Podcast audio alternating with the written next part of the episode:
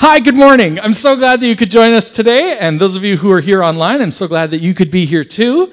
Uh, it's just a great day to be here. This chilly January. I almost said December. What year is it?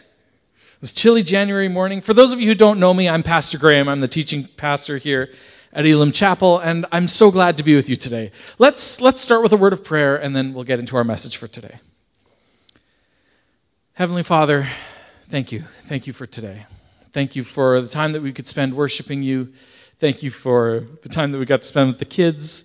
Thank you for what we've already heard today. Lord, I pray that this would be a fruitful time. I pray that you would open our hearts and our minds to hear from you. I pray that you would anoint my lips to speak your words. In your name we pray. Amen.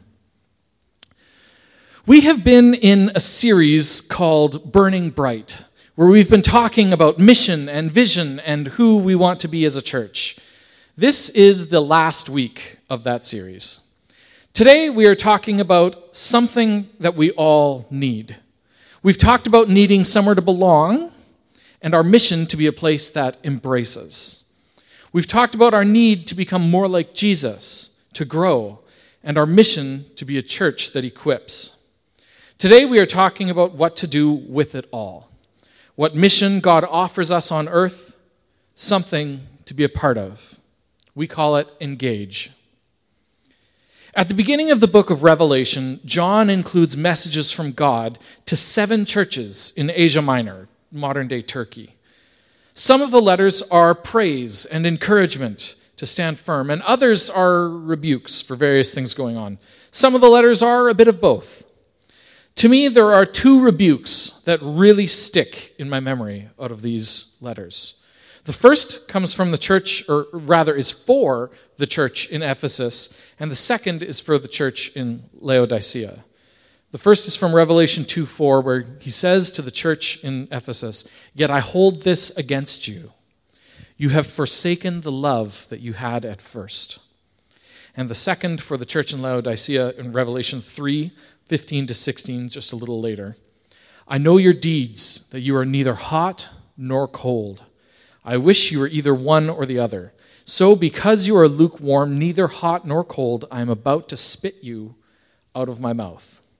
And this, to me, has been what this whole series has been about.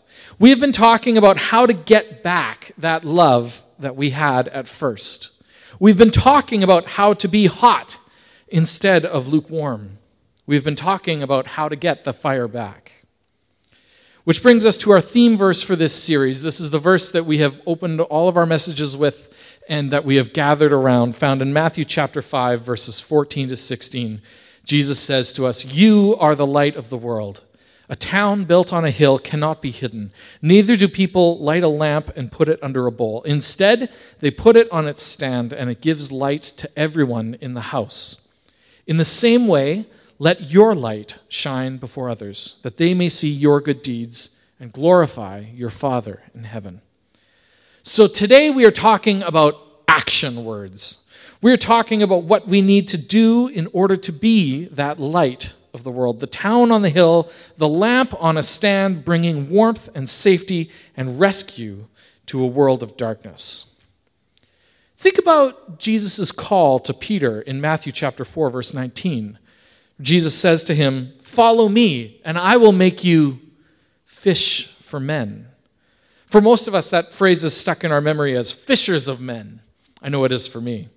It's always weird to hear a phrase that we're stuck on it one way and then it gets translated differently. But I love to think about that. Jesus didn't call Peter to come to church, to sit passively, to sing dispassionately, and um, pick up the kids from Kid Zone and then go back home. Jesus called Peter to something, and not just any something, uh, for something to do. Following is an action word, so is fishing. Peter had a job to do, and he spent the rest of his days living out that calling. And that is the call that is put to us as well. Jesus said that whoever loses their life for his sake will find it. That's in Matthew 10. I believe that this is a promise that when we give up the things that we think will bring us fulfillment and instead pursue what God has, we'll find more fulfillment than we ever thought possible. Which is not to say that it'll be all sunshine and roses, but that it will be worth it. That in fact, it's the only thing worth doing. I've talked about this before, but the verse that I refer to as the theme verse of my ministry, the verse that summarizes for me what it is that I'm doing and what we're all doing here, is found in John chapter 6, verse 68. Jesus has just been sharing some really difficult teachings with the disciples. And in fact, many of them have turned and walked away. Jesus turns to the 12, and in a moment of perhaps frustration, Jesus asks if they're going to leave as well. Peter responds on behalf of the disciples with these words Lord, to whom shall we go? You have the words of eternal life. And that's my question. Where, where shall we go? Where shall they go? Where, if not here? We have the words of eternal life given to us by the resurrected and living Christ. We have the cure for what ails the world. Jesus changes hearts. Jesus changes lives. When someone walks into this church, they are going to hear the words of eternal life. When they stand to sing, they sing to the one who holds eternity in his hands. That is why we follow. That's why we do all of this. That's why we think that it is worth laying our lives down, giving up our Sunday mornings, and Friday evenings and weeknights. It's why we read our Bibles and spend time in prayer, and why we listen for God's prompting to touch a life that's just passing by. Because this is worth it. Because Jesus is worth it. Because where else shall we go? And that's why we engage. Because Jesus told us in John 8:31 that if we hold to his teaching, then we're really his disciples that the mark of following him is obedience, that we are people who do what he says. So, the first thing that comes to mind when we say engage is getting involved, volunteering, doing something to be part of what's going on. And this is hugely important. We need to be putting actions to our beliefs, making it so that our hands and our feet line up with our heart and our mind. The Bible has so much to say about putting our faith into practice. 1 Timothy 5, chapter 4, has an admonition regarding the treatment of widows. But I just want to highlight this part in the, mid- in the middle. Children or grandchildren, these should learn first of all to put their religion into practice by caring for their own family. I wanted to share that verse because it's not one that I see come up often. And I came across it organically in my Bible reading this week. But a more well-known verse on this topic comes from James. James 2:26. As the body without the spirit is dead, so faith without deeds is dead. Wow. So Jesus says that obedience to him is how we know that we are really his disciples. Paul says that we need to put our religion into practice. And James says that without it, without deeds, our faith is dead. Surely this matters. But I want to highlight a couple more ways that we can engage. For sure, the main one is to engage in service. Get involved. Be on the team. Do something. To call back to Donna's message from the beginning of the month, a great way to engage with what we do is to be involved financially, to be part of supporting the ministry here. elimchapelwinnipeg.com slash give. But how about engaging in growth? That means that you don't just show up to church and let the message wash over you. You come in engaged. You're ready. You're expectant. Like we, we talked about that last week. It means deciding to be an active participant in becoming more like Christ. It means taking your Bible reading into your own hands, doing your own study, clawing after the Word of God for whatever situation that you find yourself in. Engage in growth. Another is to engage in worship. This is where it's really going to look different for everyone. It's one thing to sing, I'll stand with arms high and heart abandoned. Oh, I haven't sung that high in a while. Right? But that's not for everyone. I mean, like, arms high is not for everyone, right? Like, this is not typically a church where we see a whole bunch of people doing this, right? That's not for everyone. But how about heart abandoned? Could you do that? How about using the worship time to pour out your love for God? To really listen and to think about the words and sing them like you mean them. Sing like God rescued you. Sing like there really is joy in the house of the Lord. Sing like you really do surrender all. And I think we did a great job of this morning, but it's worth continuing to think about. Lastly, engage your heart. Shift your mindset. This can be as simple as if you're happy and you know it, tell your face. Start to see church not as a duty or as something to check off your list, but as a privilege or a joy. I don't have to come to church, I get to come to church. To see, start to see what happens here as vital and life giving, because that is how we share the gospel. Not because, oh, church is a nice place and there's nice people and the coffee's all right and you should come. No, it's because I need to be part of this because it changed my life and it's still changing my life and it can change yours too. That's what it means to engage. So please realize that this is bigger than a single box, that those of us who are already involved can still have work to do, and that those of us who really can't add volunteering right now can contribute in our own ways. So, all that being said, if you're looking for an area to get involved, think about your giftings, who God has made you to be. If you can find an area to work that lines up with how God has called and gifted you, it's not even going to feel like work. Well, it will sometimes, but it'll also be a joy.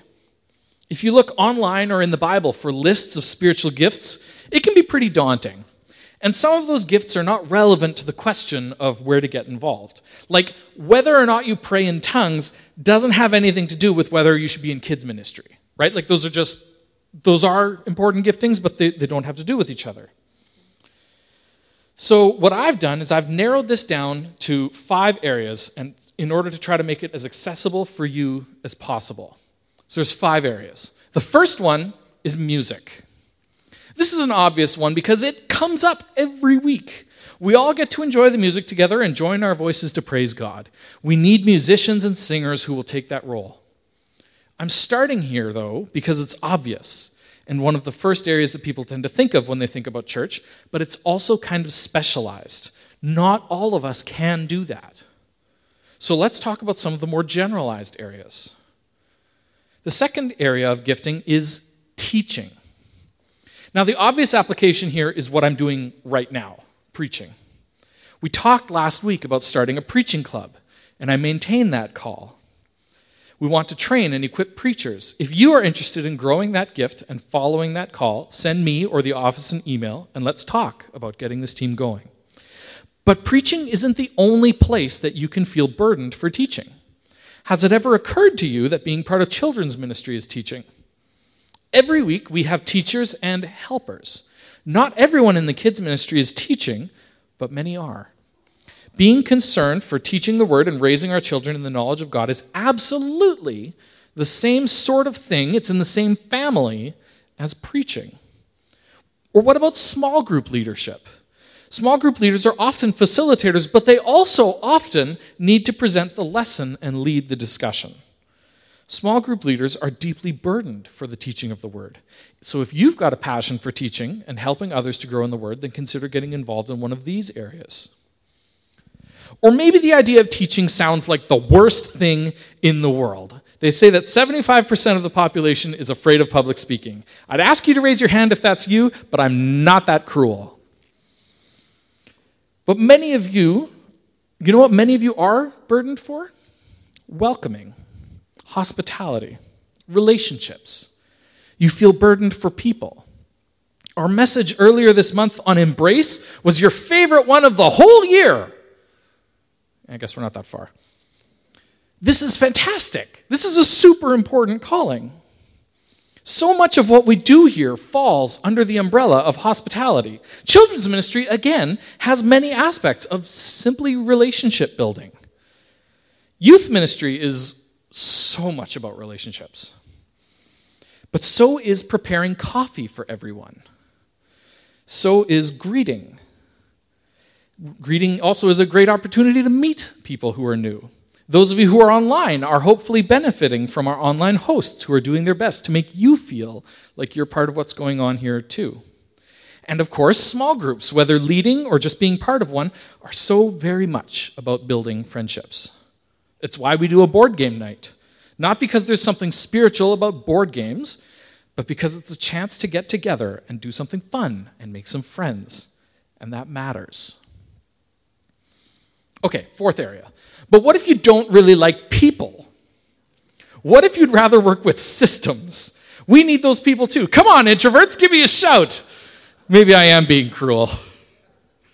We've got all kinds of jobs that need doing that aren't involving interaction, but they're heavily concerned with just making sure that things work. Right? So it doesn't matter if you're an introvert. Oh, I'm sorry, I, have lost my spot here. We're very concerned with making things work. Our tech team at the back is a big one. At least they're a big one to me. Or maybe you're interested in helping with the administrative side and helping to take care of the load of things off of the sign in desk, or security, or helping to count the offering on Sunday morning. Because Janet deserves a break, right? The last area that I want to highlight is prayer. And I bring this up last because whereas all the other areas feel like places that particular personalities fit, prayer is one area where everyone can belong. It doesn't matter if you're an introvert or an extrovert, if you like public speaking or if you'd rather be working with a device, everyone can pray. Please pray for this church. Pray for the leadership, for the staff and the elders. Pray for our Sunday morning services. But more than that, Become part of our prayer chain. Be one of the people that we call when something happens and we need prayer. Or join the after service prayer team and join me at the front of the church to pray with people in the church who are in need and struggling. That is honestly one of the most rewarding things that I get to do on a Sunday, and I'd love for you to be a part of it. So, all that said, if you're looking for an area to be involved, you can contact the office or go through our website, elimchapelwinnipeg.com slash serve. One of the ministries that our church is looking to get started again is the choir. I know that this is something that is very important to Cynthia, our worship deacon, and she's working on that. Now, to me, choir is not a big deal. You want to be in the choir? Sit close to other people on Sunday, sing, boom, you're a choir. But I'm not everyone.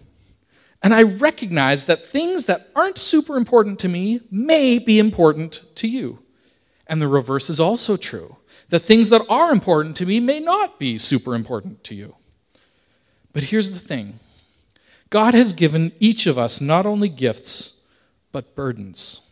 God has awakened a passion in each one of you. And God hasn't given all of those passions to me, or to the elders, or the staff. We are all together one body, but we serve in different ways. For some, that passion fits neatly into one of the boxes that church already has music, teaching, prayer, hospitality, administration. But for others, God has laid something on your heart that doesn't quite fit. We believe that God's mission is bigger than just us. That's why we believe in other churches, why we host them in our building, why we support global missions, and why we support local missions. So, what if we could be a church where when someone has a burden, a mission to care for the lost in some way, that we could release that and empower each other to follow what God has put before us? We want to be that church. If you've got it in your heart to start a reading program, we want to get behind that. If you want to start a team that goes thrift shopping and then delivers those clothes to homeless encampments, that's fantastic. If you want to, I don't know, start a barbershop quartet that goes to, all the assisted living homes in the city. Cool. We, formally, as a church and especially as a staff, can't do everything. But we can each follow the leading that God has placed on our hearts. So if you've got something that you want to start, let us know what you need to get started.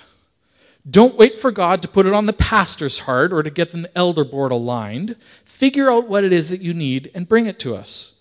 Seriously, Contact the office. Let's figure this out. I truly believe that God has more for us than we ever imagined. So, let's do it. Let's embrace, equip, engage, and extend. Let's be the people that God made us to be and the church that God made us to be. Let's see revival in this city. Let's see God make the difference in so many lives the way that He has made the difference in ours. Let's be that light calling the world to Jesus. Let's burn bright. Pray with me. Lord God, we have heard your heart. And Lord, you have heard our hearts cry back to you. You are what we want, God. You are what we need. We need to be more like you, Lord. Help us. Help us to follow you. Help us to engage with your work, to, to walk in the good deeds that you've laid out for us, as Ephesians 2 says. Lord, help us to be one body composed of many parts. Help us to bring our gifts to serve your church. Lord, we pray that you would take this word and put it deep into our hearts, that you would bring up a crop of missions and ministries and changed lives such that we never thought possible. We believe in you and we trust you. In your name we pray. Amen.